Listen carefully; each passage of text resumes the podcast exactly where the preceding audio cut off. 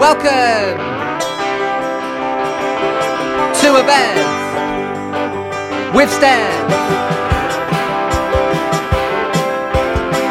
Episode 55.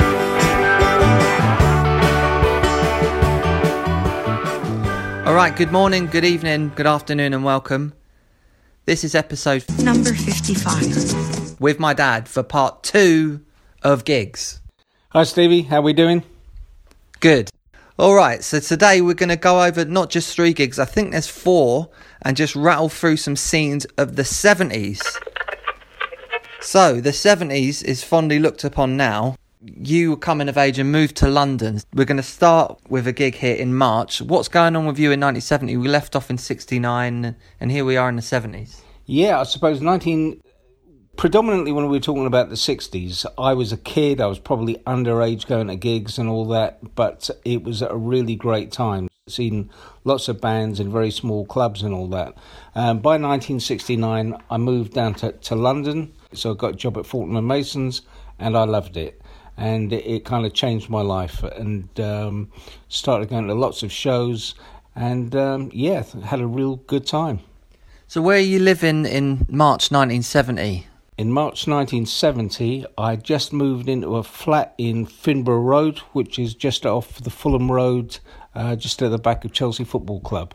So the first gig we're going to cover is The Faces.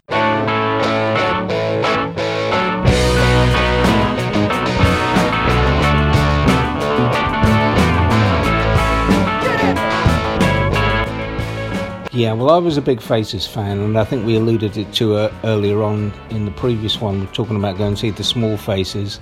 And I thought, you know, the Faces were probably even better. You know, I, I still think Stevie Marriott was my favourite singer at the time. Um, but as a band, I loved the Faces. And when you went to one of their gigs, it was like going to a party. You couldn't help but have fun. I could have picked any one of the gigs. 1970, I probably went to five or six Faces gigs. So is this the first one, do you think? Lyceum. Lyceum, yeah, um, in the Strand. The, the Lyceum was one of the places I went to quite a lot, actually. I used to go up there on Monday nights, and it was like a sort of a, a disco night type thing, and it was a very strange venue, huge cavernous place, very plush. Still there, isn't it? Yeah, red, red carpets. I think they have the Lion King and stuff like that there It's now. a theatre. It's a theatre, but they've got seats in now. Back in the day, it was what it was like a, a huge ballroom dance floor. So they hadn't even done an album yet. They were just about to release their first album, First Step, Yeah. and was billed actually as the Small Faces in the USA. It's because it's a new singer. Yeah, they still called them the Small Faces in the USA, mm. and then later on they started calling them Rod Stewart and the Faces, which uh, the, the rest of the Faces didn't like very much. It's funny because with me, I listened to the Small Faces and the mod stuff in the 90s, and then I went to uni and met my mate Monk, and he said in about 2000, similar, just 30 years later, yeah, the Small Faces are right, but the Faces is the real good time band, and I hadn't listened to him really, and so this is my uni band in like 2000 to 2002, so it's like I've got a mirrored life with all this. So who did you go with? Went with a couple of pals from work at Fortnum and Masons, a couple of guys out of the wine department. We probably had a couple of bottles of wine before we went in there because that's what you did at Faces gigs. So if you wanted a specific rundown of all the numbers and this, that, and the other, I probably can't remember because Yeah. I, I was probably pissed out of my head, as were, of course, the Faces and everybody else in the audience. I imagine this is a heavy drinking gig. It If- was, yeah. If I was to predict the heaviest drinking gig I've ever been to, actually thinking about it, it was probably the Pogues at Brixton Academy in whenever that was, 2005 or something. Because I worked at Guinness at the time, and they said we sold the most Guinness in our history tonight. So the Faces is that sort of deal, isn't it? Yeah, it was always messy. And is it girls in the audience as well, or is it just a blokes band? Um, Because they had groupies and that. The the thing with the Faces is that the party continued at their hotel, wasn't it? Yeah, yeah. So, so I heard. I never went back to their hotel, but yeah, I understand from all the books that I've read since that uh, yeah, they checked into hotels under the name of Fleetwood Mac and Rectum and all that kind of stuff. But um, yeah, I would have been fairly loaded at the time because um, we would have probably left Fortnum and Masons and worked our way through Soho up the Strand and into the gig. We wouldn't have gone through Covent Garden because Covent Garden in those days was like a wasteland. You know, like the, the Covent Garden as you know it now didn't exist. It was just full of old fruit shops. Yeah, and there's a, that film by um, Hitchcock. Yeah, frenzy. Yeah, it's at the end of his tenure, isn't it? Yeah, and yeah. he shot it in Covent Garden with just whatever's going on in the background. Yeah. And there's blokes with wheelbarrows and sacks of spuds and stuff. So it wasn't always like that, was it? That's exactly how it was. And funnily enough, the guys that I probably did go to that gig with were probably my mates Alfie and Mac. And Alfie um, used to run a fruit and veg barrow in Chelsea. And, um, you know, like he bought all his fruit and veg out of Covent Garden. Um, so I'm looking at the faces here. They're still pretty young, and you're only 18. Is that Yeah. right?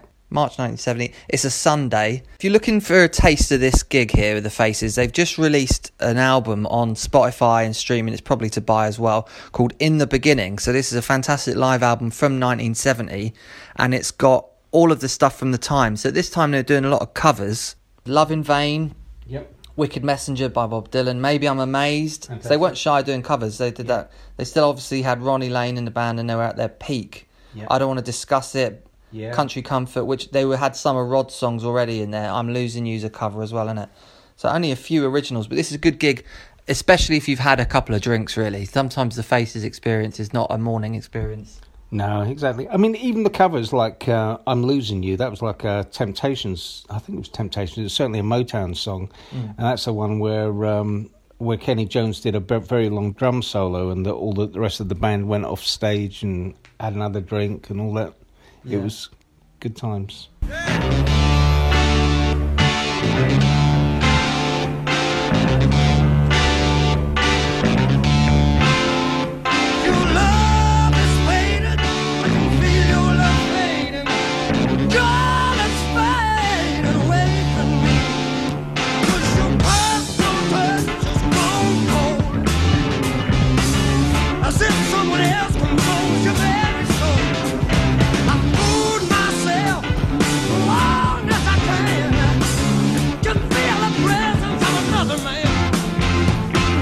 Right, and so uh, let's go through some things that happen in the world around this time. So, colour TV is rising in popularity. Black and white TV sets are still the most purchased. You weren't watching a lot of TV, I suppose. Watching no TV. I think I did have a TV, but uh, it was very rarely switched on because I literally went out every night. Quality. Push button telephone had just come about. Richard Nixon's the president of the United States. Harold Wilson is the prime minister of the United Kingdom. What is there anything about Harold Wilson that's notable? I don't know anything about him. Uh, Harold Wilson, he was a Labour uh, politician, smoked a pipe, and I think uh, the most memorable thing that he did was give the Beatles MBEs, I think. Oh, nice. 1970, the radio stations are playing hit songs by Elvis, Mungo, Jerry, Diana Ross, Simon and Garfunkel, Jackson 5, The Carpenters. In fashion, the hippie look from the 60s still popular. Dye shirts, bell bottoms. You weren't doing any of that though, were you? What was your vibe at this time? Because the faces are a bit, they're not mod, are they? Now, it's a funny glam. thing. Round about that time, I was a little bit confused because the um, the mod thing had kind of like gone in two directions. It was either going um, all sort of platforms, shoes, and you know, like like the faces used to dress. Um, you know, completely way out stuff. Or there was the sort of like the tough mod type look, which was a bit more of a, a suede head. You know, I was never a skinhead, but I suppose you could say that I was um, suede head type thing, where there was the uh, Ivy League kind of clothes that you would get from the Squire shop and places like that. The hair's a bit longer on everyone in 1970. Yeah, everybody had their hair longer. So the number one on the date of this gig, March 1970, was "Love Grows" by Edison Lighthouse. I don't know anything about them. What's that? Is that crap? It's a completely rubbish song. Love grows where my rosemary goes, or something like that. Absolutely terrible song.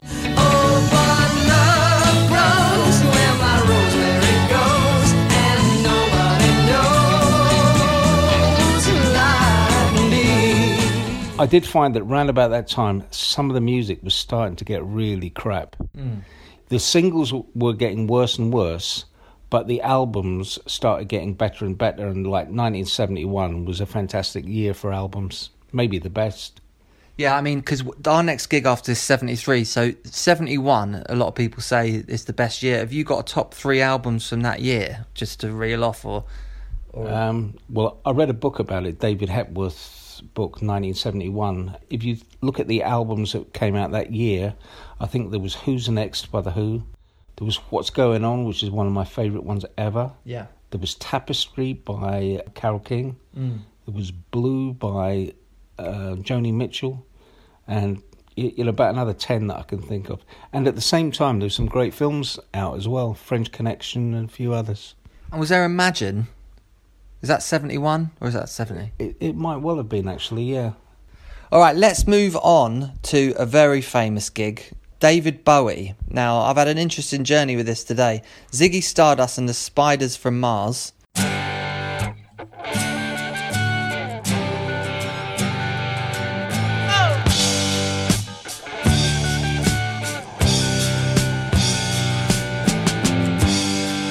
I'm not a Bowie uh, bookworm, so I'm not going to come flying out with loads of facts here. And I've even got this wrong because if, if you Google it, you'll see that July 3rd, 1973, a Tuesday, is classed as the last gig of Ziggy Stardust. But in fact, what we're going to look at is the 27th of October at the Marquee, which was filmed for TV, and that's the gig you were at. Is this the only time you've seen Bowie? Um, no, I saw him again later on as part of a um, a, a tour or you know one of these things at Wembley Stadium or whatever. I can't remember what, what it was, but yeah, it was pretty much the only time I saw him. I went to the Marquee two or three times a week. Um, I was a regular there. So you just happened to be there. You're not really, No, um, or you did I. I was given tickets. I used to know the the governor quite well, a guy called Jack Barrie, and he's he said, do you, "Do you want tickets for David Bowie next week? There's a TV special thing getting done." I said, "Yeah, of course, yeah." So I went there with a mate of mine called Aussie John. He was obviously like from Australia. He was somebody who was backpacking through Europe. Oh, so that was going on then, because that's a big thing in the 2000s here. Australians and Kiwis and that coming here, We- backpacking. yeah, around about that time, they used to call Earl's Court Kangaroo Valley because it's absolutely full of Aussies, you know. And So we used to go to quite a lot of Aussie parties around there. Yeah, they party on a Sunday, don't they? Quite a lot of Australians. Well, the ones I knew partied pretty much every day. Yeah. and is he al- alive in that Aussie John? He's back in. Uh, he's back in Australia now. Are you in touch with him, or maybe we'll send him this? Yeah, well, maybe we will. Yeah, because I met up with him um, maybe five or six years ago. We went and had a few drinks down the King's Road. Yeah. Oh, that's good. Yeah, so he's still alive and kicking. So you and him went. You weren't at the one on July third at Hammersmith. This is this is the marquee on Wardour Street, and so this is filmed for a movie. And obviously, looking at it, there's two things. Well, you've written a forward in a book here, haven't you, about this gig?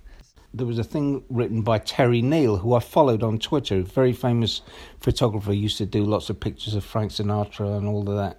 And he was doing a um, a book on the subject, this last gig, and it, he just put it out there. You know, get in touch if um, if you were there, and I was there, so I got in touch, and um, I got interviewed for it, and a lot of the things that was done on the interview went as a contribution for the book basically it was like I say, it was a film for TV thing. It was done over two days, but the the first day I went there and and it was uh, yeah, it was quite an interesting gig.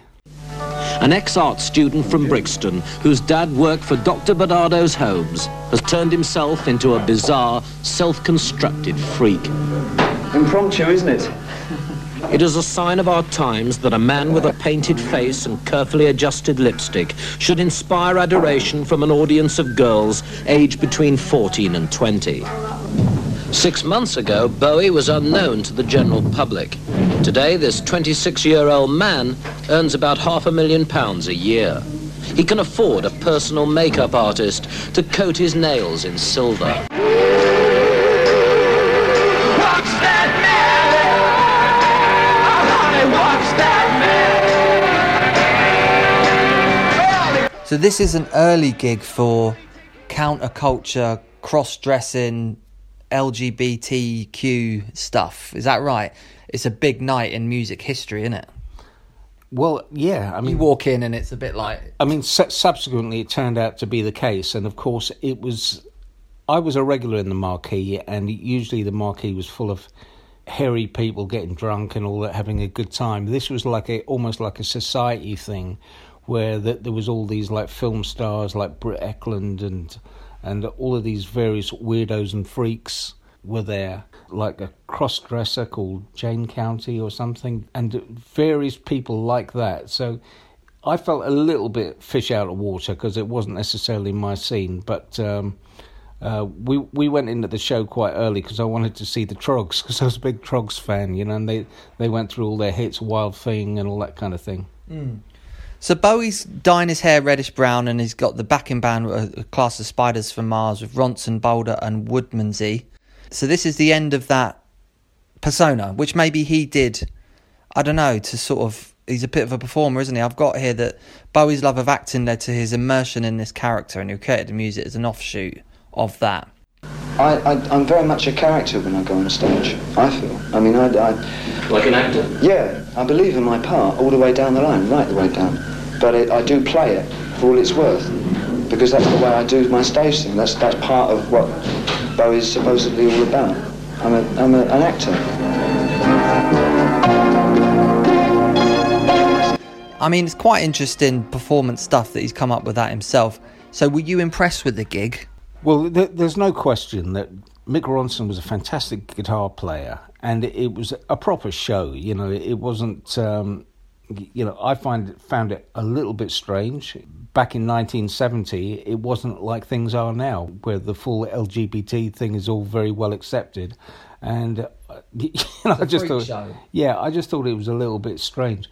The funny thing is that uh, you know, going back to that book which I contributed to, I went to the launch of that in um, Waterstones uh, up in um, Piccadilly a couple of years ago, and um, I was describing it, and when I uh, said to the the audience of real Bowie freaks and fanatics that I wasn't necessarily a, the biggest Bowie fan in the world, it was almost like they all turned around and uh, Wild West Saloon. yeah, it was Yeah. like like it, it, laser beam eyes ready to shoot me down, you know. But uh, I like his actual, what he regards as his Phil Collins phase in the 80s, where he did Let's Dance and um, like Rebel that. Rebel and all that. I think that's late 70s, so. I thought Suffragette City was pretty good, you know. But listening to this album on the way here, I thought it sounded all right, really. So it's it's um, I mean, he's just died and he's huge, isn't he? And like it was just been Bob Dylan's birthday, and I looked through my things. I was doing a Bob Dylan post,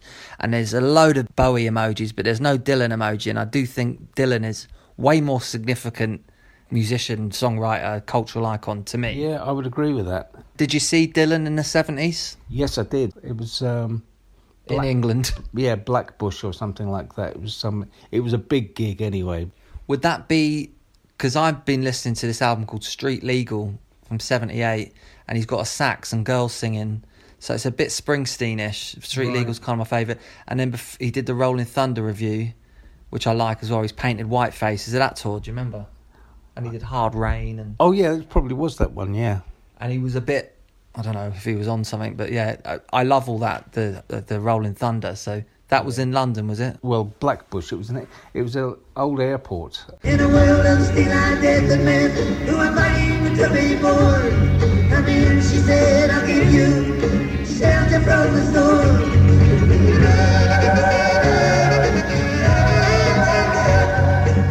Right, so that's Bowie, and let's just see what was going on in the world here.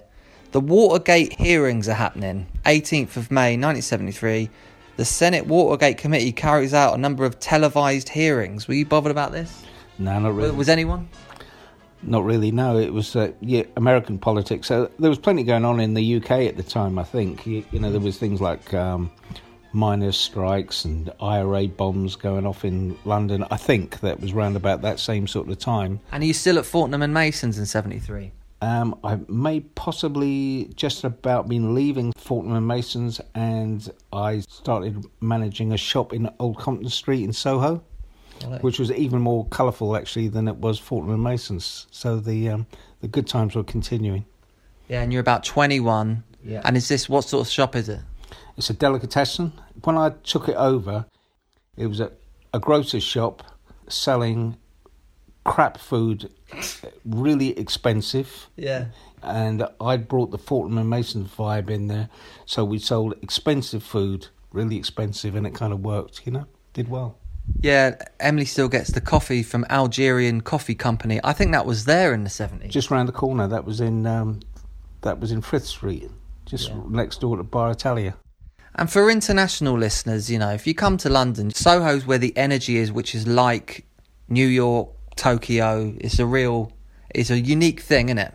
Old Compton Street there. I was absolutely blessed because you know when, I left Fortnum and Masons, and again I just applied for a job through the Evening Standard. I think it was you know grocery manager required. I didn't know where it was going to be, and turned up for the interview, and it's 34 Old Compton Street, and it is bang in the heart of everything. You know it it couldn't have been a better place to work. Everything was going on. You know it was slightly seedy. It was had a, a bit of a dangerous vibe about it. It was colourful. It was in the heart of fashion. It was in the heart of restaurant land, and it was in the heart of music land. You know, so it was a wonderful place, and I was there working in that place for about four years. Mm. If you fire up the app Singing Streets, which you covered with Worth in the previous episode, if you do that on Old Compton Street, Soho, there's a lot of stuff. I know that, you know, people like Cliff Richard and um, the pedo was discovered there. but um, it's not a, it's not a pedo central, but uh, Gary Glitter. You know, there was a club there, wasn't there, on Old Compton Street? You know, where it's now a chip shop. Yeah, the Two Eyes, the Yeah, Two Eyes yeah, Coffee Bar. yeah. Yeah. that was supposed to be the heart of like rock and roll, and that's where all the people like Marty Wilde and all that Tommy Steele Yeah. started out in the fifties. Yeah, So it's not just known as a, a nonce place. No, Going to Pizza Express in Woking is an unusual thing for me to do. 1973, radio stations at this time were playing the Stones, Elton John, Carly Simon, Marvin Gaye. Not too bad, you know. Okay, so we're going to go into 1975, which is huge here. We've got two gigs for you in 1975. Legendary gig here Bob Marley and the Wailers. Stir it up, little darling, stir it up. Come on, baby. Mm-hmm. The Lyceum, 17th and 18th of July, two shows. You were at the 17th, the Thursday, again at the Lyceum. So, what's going on with you, firstly, in 1975 that you can remember? July, the summer of 75. still working in uh, Lorenzo's. That's the delicatessen in Soho.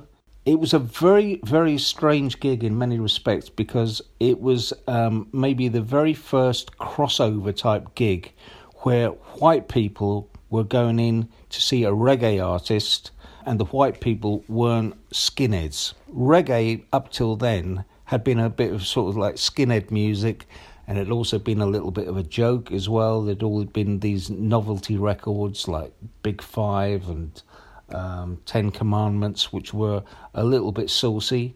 Or you would get the first reggae record was Millie and My Boy Lollipop. But this was a huge departure from that because Bob Marley was a proper musician. He had very good backing singers. He had like electric guitars and he was a hell of a performer and he wrote great songs. So, were you a fan anyway? I wasn't a huge fan. You know, as I've done throughout most of my life, whenever there is a big show on, I look to go and see it, even if I haven't got any of the albums, etc. I'll go and check it out.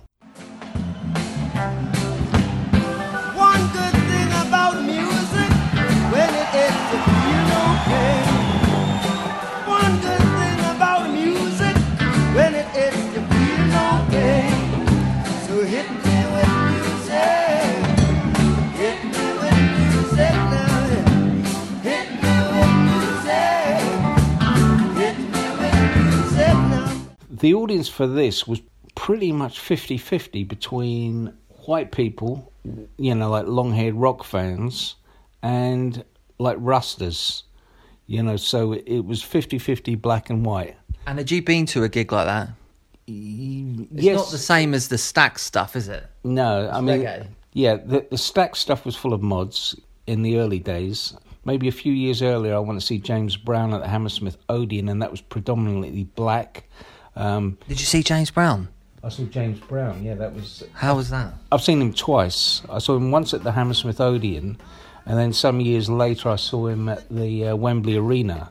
Wembley Arena, he was terrible. He was past his best. It was around about the time he was doing Living in America. 80s. Yeah, and uh, in fact, I think he, he sang Living in America at least twice. You know, he was just kind of, di- In London. yeah, he, was- he was dialing it in really.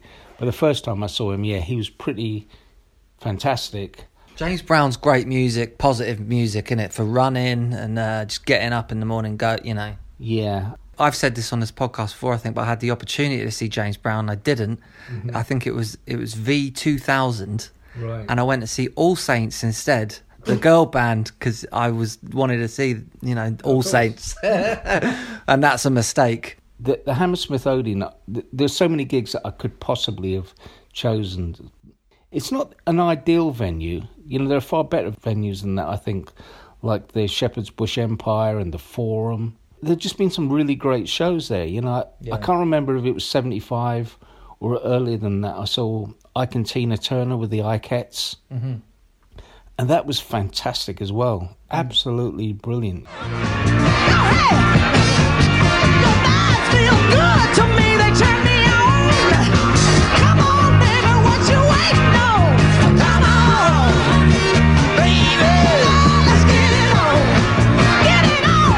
I mean, for me, Tina Turner, she became this huge superstar filling out stadiums, but she was never better than when she was with Ike Turner. You know, uh, okay. And the Ikettes, yeah, they were just unreal. you like know. PP Arnold, and Yeah, yeah. And and the show was just completely off the scale. yeah. So Bob Marley and the Wailers, this is huge because this is the gig of No Woman, No Cry, and I've listened to a bit of it on the way here again, and it's a great gig.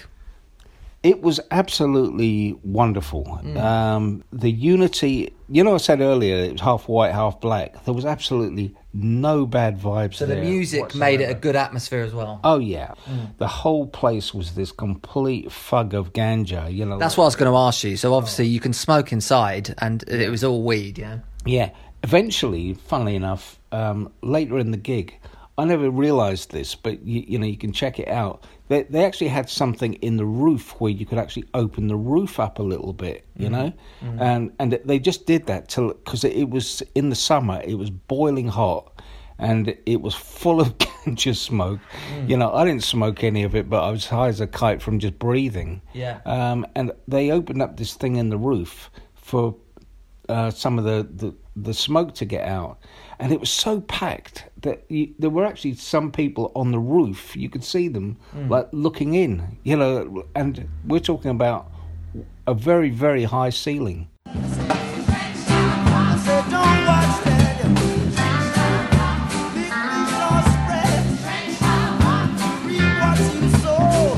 I think that night as well, there was a load of people crashed in. It got in for nothing. I think that one of the doors was left left open, So it was over over capacity. and about a thousand people ran in and all that. Unfortunately, I wasn't one of them. I paid for my ticket, but um, And where were you? Were you near the front or on the left, like we always say? Or no, I was sort of like on a. Th- there was a, a balcony. Um, you, you know, like in old style theatres and all that, and uh, yeah, it was quite a good place to be because I was right at the front of the balcony, so I had a pretty good view. If you listen to the songs like No Woman, No Cry, mm. everybody was kind of singing along with it. And the funny thing is, they were singing it sort of like they do in football songs. Sometimes it's a little bit out of kilter, mm. but it actually enhanced the sound of that song.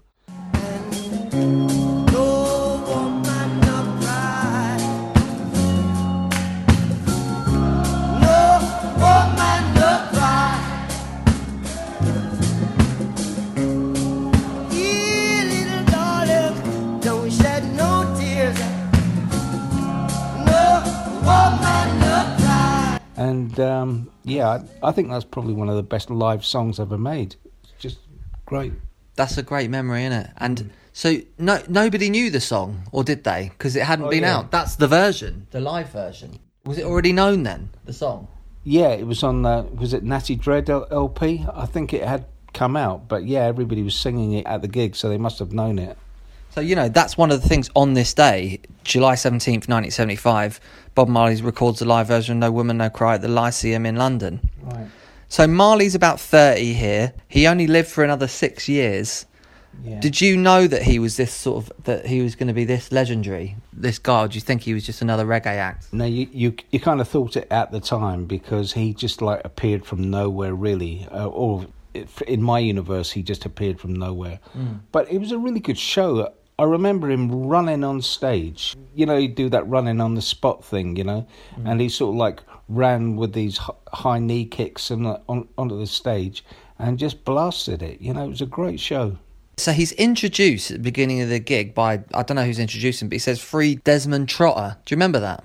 This here says, Free Desmond Trotter, sentenced to hang in Dominica for defending Rastafari. Yeah? What was that about? Free Desmond Trotter. He's going? I want to shed a light on this. Free Desmond Trotter. If you listen to the live album here of that night, Bob Marley live at the Lyceum. He was very political, though, wasn't he? Yeah. Yeah. So I don't know. who De- Desmond Trotter was. And we don't know if he got freed. Yeah, maybe he was R- Rodney Trotter's dad. Yeah, yeah. Trig, why'd you call me Dave? My name's not Dave. My name's Rodney. I thought it was Dave. It's Rodney. All right, so let's look at what was going on in the summer of 1975. So, number one in the United States is Listen to What the Man Said by Wings. You know anything about that? Um, Okay. I remember the song. It was okay-ish. And United Kingdom, Give a Little Love by the Bay City Rollers. Yeah, and that is where I think that's where the problems were starting because a lot of music was starting to get really shit. Really Eurovision y. Yeah, it was uh, on the turn, you know, like we're highlighting great gigs and all that.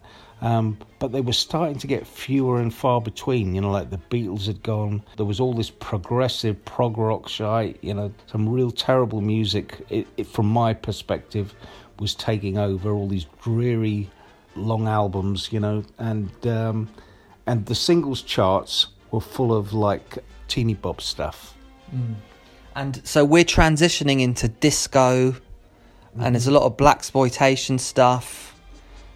What were you listening to in the evening and that? Was it still like the Faces or the Who and stuff, or was it bit di- more diverse now? A bit of everything, but I- I'd started going to clubs a lot more then. You know, it was um, where I'd be listening to sort of like Tamla Motown and all that. Um, so I'd be going to clubs there where there was a bit of dancing and all that. It was probably around about then when I met your mum. You know, so um, I met her in the marquee, funnily enough. But we didn't start going out until a little bit round about that time, seventy five, I think. Um, and that would have been down the King's Road because I was still living down the King's Road at that time. You met her in the marquee from Bowie, the Wardour Street one, 90 Wardour Street. It was the Wardour Street Club, yeah.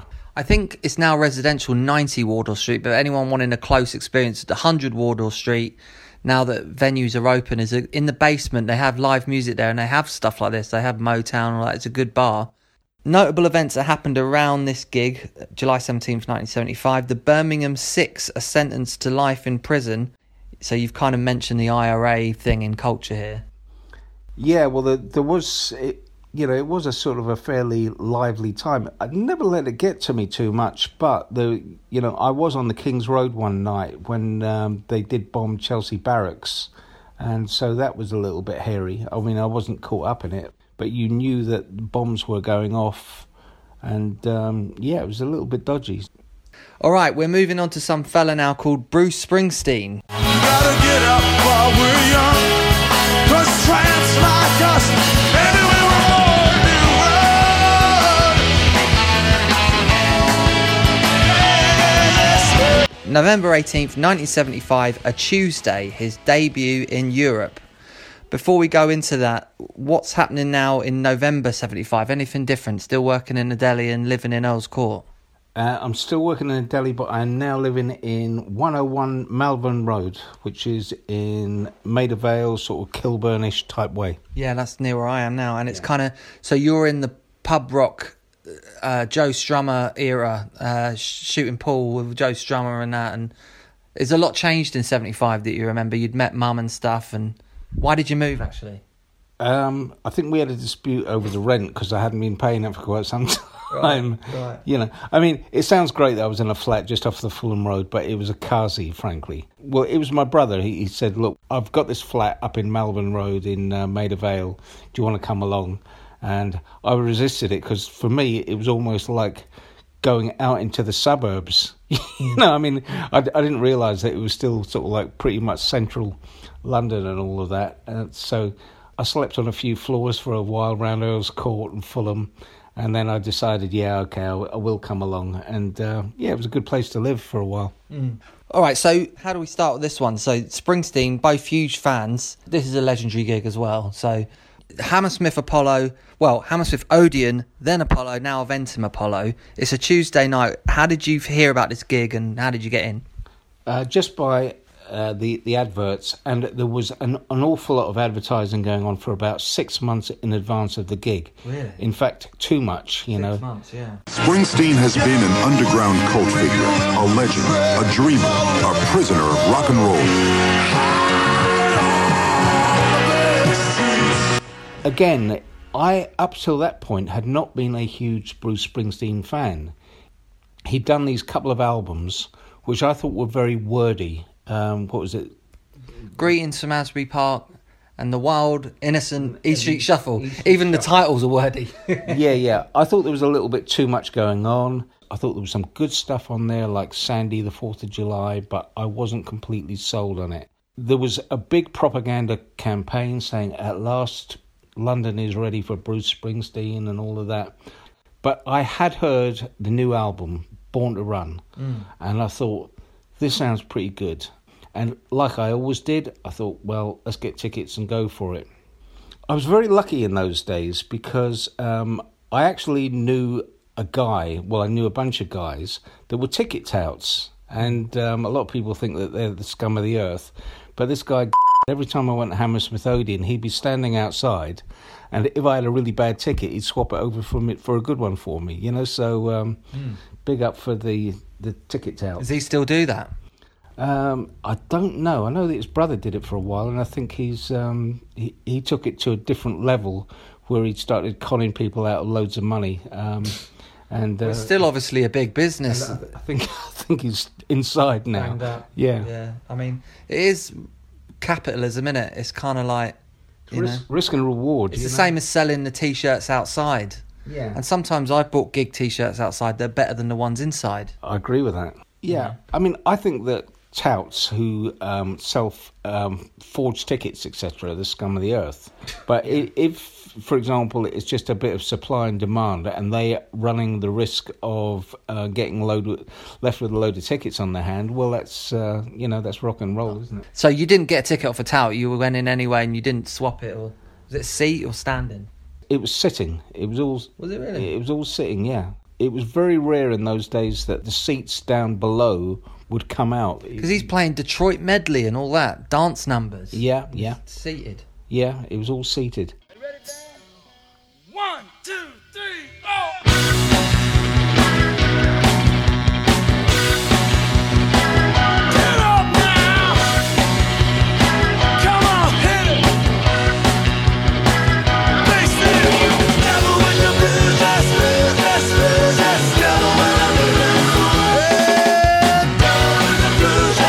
was one of the guys that went to that gig with a little bit of okay, mate, show me what you've got. I think everyone did. I'm just reading here. Michael Palin was in attendance, devoted an entire diary on that date, November 18th, to the concert and oh. first impressions.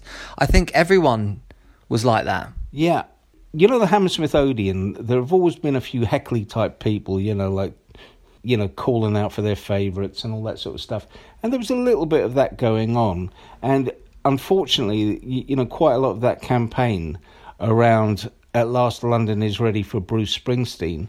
It irritated people, and I understand it irritated Bruce as well, and he tried to rip down a load of the Yeah, he's pulling it and all down. that. Yeah, so, um, and I thought that the band as well looked a little bit strange. You know, like when they turned up, most of them were wearing like fedora hats. Yeah, they look like they're in Scarface. And yeah, and and big flowers on in their lapels and all that. And Bruce was completely the opposite in that he looked like some sort of a street urchin with this bloody great big irritating woolly hat on his head, which he kept fiddling around with. I think he was massively nervous. Yeah, maybe. He's he's a British invasion guy. Yeah, but it was a very good gig. There, there was there was some of the, the songs that I thought that meandered on a little bit, but some of them were a knockout. And I think that the um, the version of Thunder Road, which I think you can still get, you know, you can hear live versions of it, was just about the best one that he ever did. I became a fan that night, but I didn't sort of like become the full on fan really until the next tour in our next thrilling installment in 1981.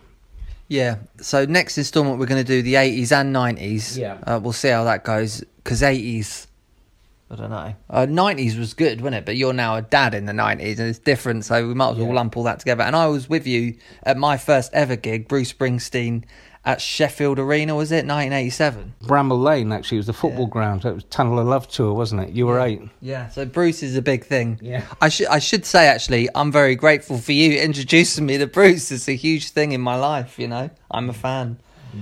This gig was okay, wasn't it? It's not it's not your best gig of the 70s, is it? Uh, no, no, I'd, Um, What is yeah, do you, can you think of what that might be? the best one of the seventies. Or a top 3? Do you know what? It was probably going to be some absolute rip it up gig in a pub by somebody like Doctor Feelgood. Yeah. The pub rock thing was starting to come in, Mm. um, and I'd got a little bit fed up of these big arenas and all that sort of thing. And Mm. um, y- you know, I was starting to gravitate more back to the pubs again. What are the worst gigs of the 70s here? Can you think of any where you walked out or were just complete shite? I did go to the 1970 Isle of Wight festival. Yeah. Um, and now a lot of people would have said, "Oh, all right, put that on your list because it had everybody on it. It had the Who, it had Jimi Hendrix, it had the Doors, it had Joni Mitchell, all of these people." But the whole thing was a complete and utter mess. You know, there was I don't know about six hundred thousand people there. Hell's Angels beating people up. The weather wasn't great. You got a boat there, obviously. yeah, you had to get the ferry over. How was that in 1970?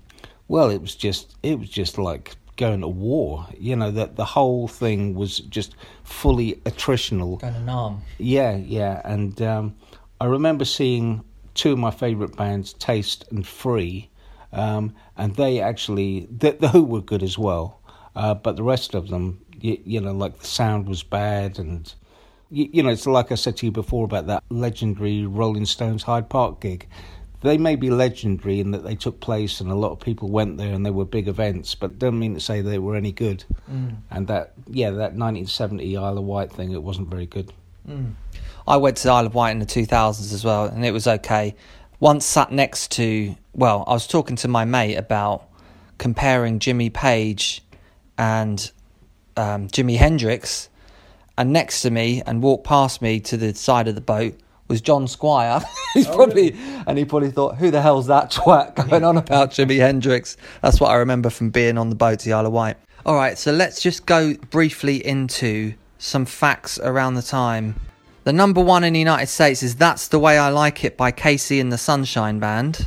I'm seeing a pattern here of the US number one being better than the British one, but the United Kingdom was divorced by Billy Connolly. Do you remember that? Yeah. Is that rubbish? Yeah, you see, this this is the problem. There was We had novelty stuff at that time. not novelty things. It's like Ernie the fastest milkman in the West and all that kind of stuff. There was all these rubbish, you, you know, D I V O R C E. It was a novelty song. Yeah, it was Billy Connolly taking the piss out of Tammy Wynette.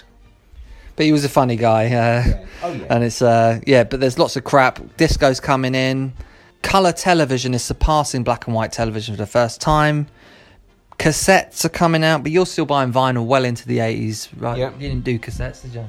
Uh, yeah, I did, but primarily cassettes were what people used in the car. I mean, Oh, yeah. but when I was having my big old parties in Malvern Road and all of that, it was vinyl records, as you've seen, you know, by the state of some of them, scratched to pieces, etc. Where I was in Malvern Road, it was absolutely in the middle of pub rock land, and um, the local pub was the Chippenham, which was like a an absolutely crazy Wild West saloon. It was predominantly Irish and Jamaican. There was fights in there occasionally, but people weren't all that bothered. You know, they just carry on drinking. It's just closed, isn't it? I I was in there a few times. Yeah, it's a beautiful pub. Lots of marble and mirrors and all of that. Yeah, it's a nice pub. You know, you mentioned earlier a bit of name dropping and all that about Joe Strummer.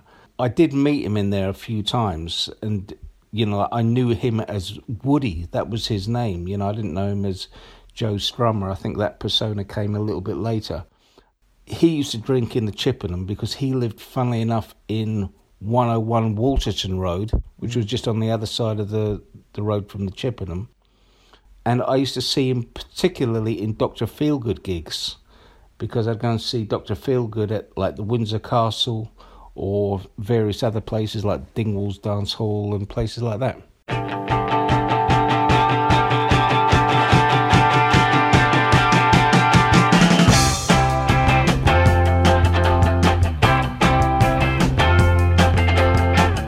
Yeah, so February 75 at the Chippenham, the 101, as I've got as a note here. So it's a natural transition to just seeing bands at the end of your road. Elvis Costello's around, Dr. Feelgood. So it just happened and you were there as well. Yeah, yeah. I mean, in jury as well, it'd be like Kilburn and the High Roads Yeah. and bands like that. But a pub like uh, the Windsor Castle, for example, that was it was a little bit of a throwback to the, the days I told you about in the '60s, where you just go and then you'd see whatever band turned up, mm. and because it was like my local pub. Well, the Chippenham was the closest, and then the Windsor Castle was another 200 yards up the road. You might see a very good soul band like Kokomo, and then you see like a jazz funk group like the Morrissey Mullen Band, and then you see like Dr. Feelgood, Kilburn and the High Roads, Reckless Eric, people like that. So is it fair to say, a bit like the last 10 years for me, that the pubs and the small venues have got more interesting stuff and then there's these huge PR campaigns for filling arenas and seeing Genesis or Yeah, yeah. Bruce Springsteen or Bowie or the Stones and you just gravitate because it's less hassle, isn't it, to go to these than go to these big venues. Yes, le- less hassle. And of course, the other thing is, is that um, a lot of the people that were playing these big shows, they weren't really putting on a show. You know, It was the- indulgent. Yeah, the- Even the- Humble Pie and that, wasn't it? And all Yeah, they it, were, it, yeah. it'd be long hair, head down, but banging up and down status quo style, and Mm. um, and that was it. You wanted something a little bit more. For me, as I say, seeing somebody like Doctor Feelgood, where Wilko Johnson, you know, like he's having an electric shock, you know. Roxette's their hit in it. Great song. Yeah, rock set. Yeah, that that is a good song. I saw you out the other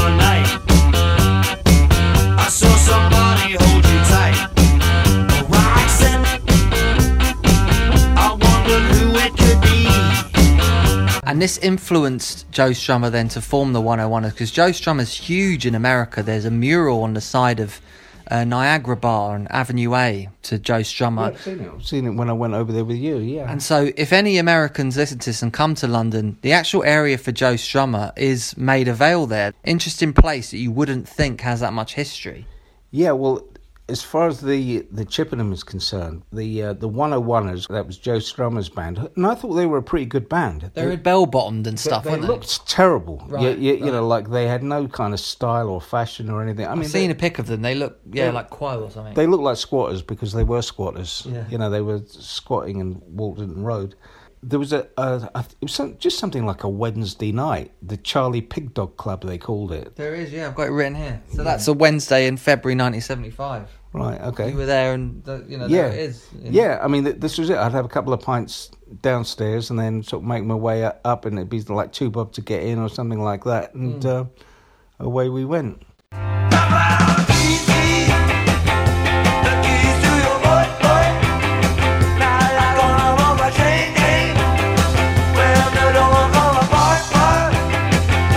I like pub rock, and it's weird. It turned. We've talked about the Who gig in '78, where the Sex Pistols came about and prog, and um, but you were more pub rock, and I think I would be if I was around at that time.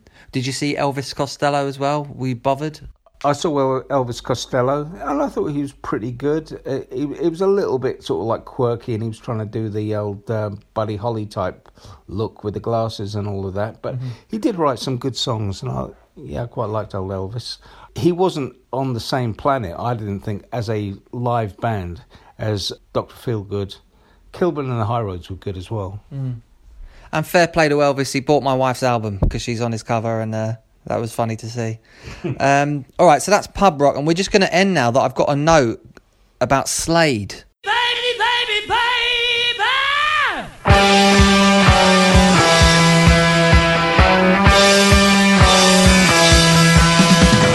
Because we've gone into glam and disco. But I remember you telling me about seeing Slade at Wembley Arena. It's a bit of a red herring here. You, I remember you telling me a funny story about going to see Slade, and you don't remember. Well, yeah. I, I saw th- Slade three times. So they're a good, reliable, live, fun band in the seventies. Yeah, I mean, I saw them first in the 60s. They were actually a skinhead band. Skinheads had just come out and all that, and they were wearing braces and bovver boots and all that. And um, Fun band. Yeah, and th- I think that the crowd wanted them to sing reggae, but of course they just carried on doing their thing and ripped the r- roof off. They were fantastic. I saw them again at the Marquee Club, you know, round about that sort of 70s time as well, and they were absolutely brilliant. And this was just before they sort of like got really, really big. And then I saw them again on a Sunday at uh, Wembley Arena, 29th of February, nineteen seventy-five. was that 1975? I've got it on my. Uh, yeah, uh, um, unless they played it later, but I remember you telling me the story, and it's Emily's favourite seventies band, Slade. Oh, really? Yeah. Yeah. I re- Dave Hill and all this weird fashion. And yeah, I had a mate called Murph, and uh, we we went. we had a big party around my house in the afternoon, so we were like drinking all afternoon, and we got on a bus.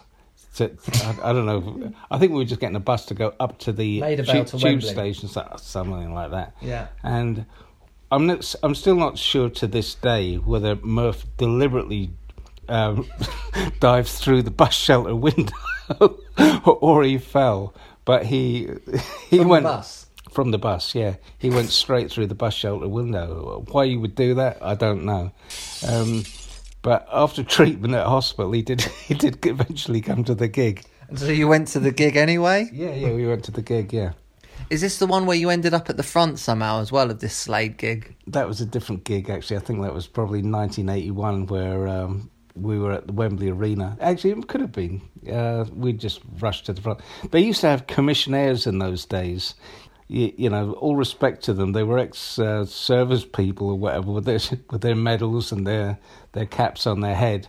But they weren't like security guard gorillas or whatever. You know, they were just employed, and that they weren't there to keep unruly fans back. And yeah, you just like rushed in and went straight down the front. And where's Murph? What's what? What's the end to his story? Or do you know? I've got no idea. I haven't seen Mur- haven't seen Murph for a long, long time. Yeah, But, but, uh, he made it out the other end. yeah, just a few it- stitches. He made, he made it through. He was a funny guy. All right. All right. So the seventies. Did you go on any punk gigs that are notable, or were not bothered?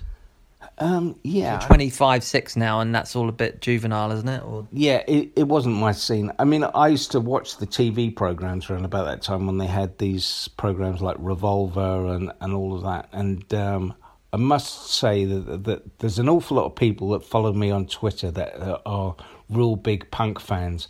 But I just never really got it, if I'm honest. I did like the Sex Pistols. I loved that album, Yeah, Ne- Ne- Never Mind the Bollocks. I think it's a tremendous album. Sounds great. Uh, but as far as all of the others are concerned, I really just, uh, I don't know, don't get it. all I'd take is the Sex Pistols and the Jam myself. Yeah, yeah, Jam were good as well. Paul Weller was obviously writing songs and still is. Yeah.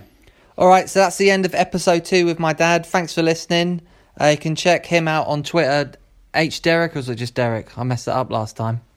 Derek485, check it out on Twitter. We're going to do a part three, which is going to be 80s and 90s. For a preview for you, we're going to talk about Bruce Springsteen at Wembley Stadium. We can talk about Oasis at Knebworth, Britpop. I'd like to say hello to everybody in Brooklyn because I understand there's quite a lot of people listening to us last time from Brooklyn. Yeah, biggest audience is in Brooklyn.